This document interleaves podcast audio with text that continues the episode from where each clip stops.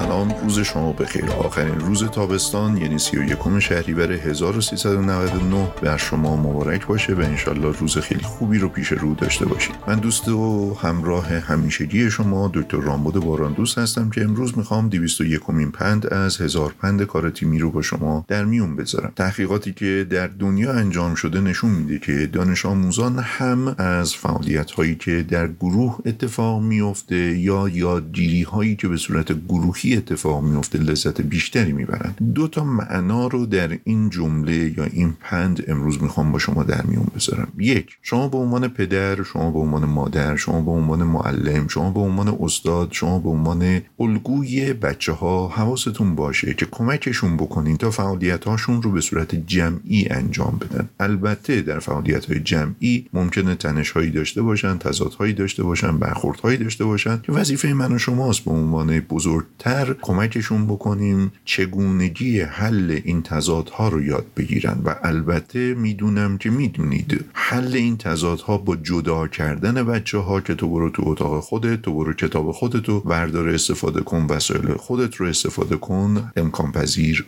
نیست.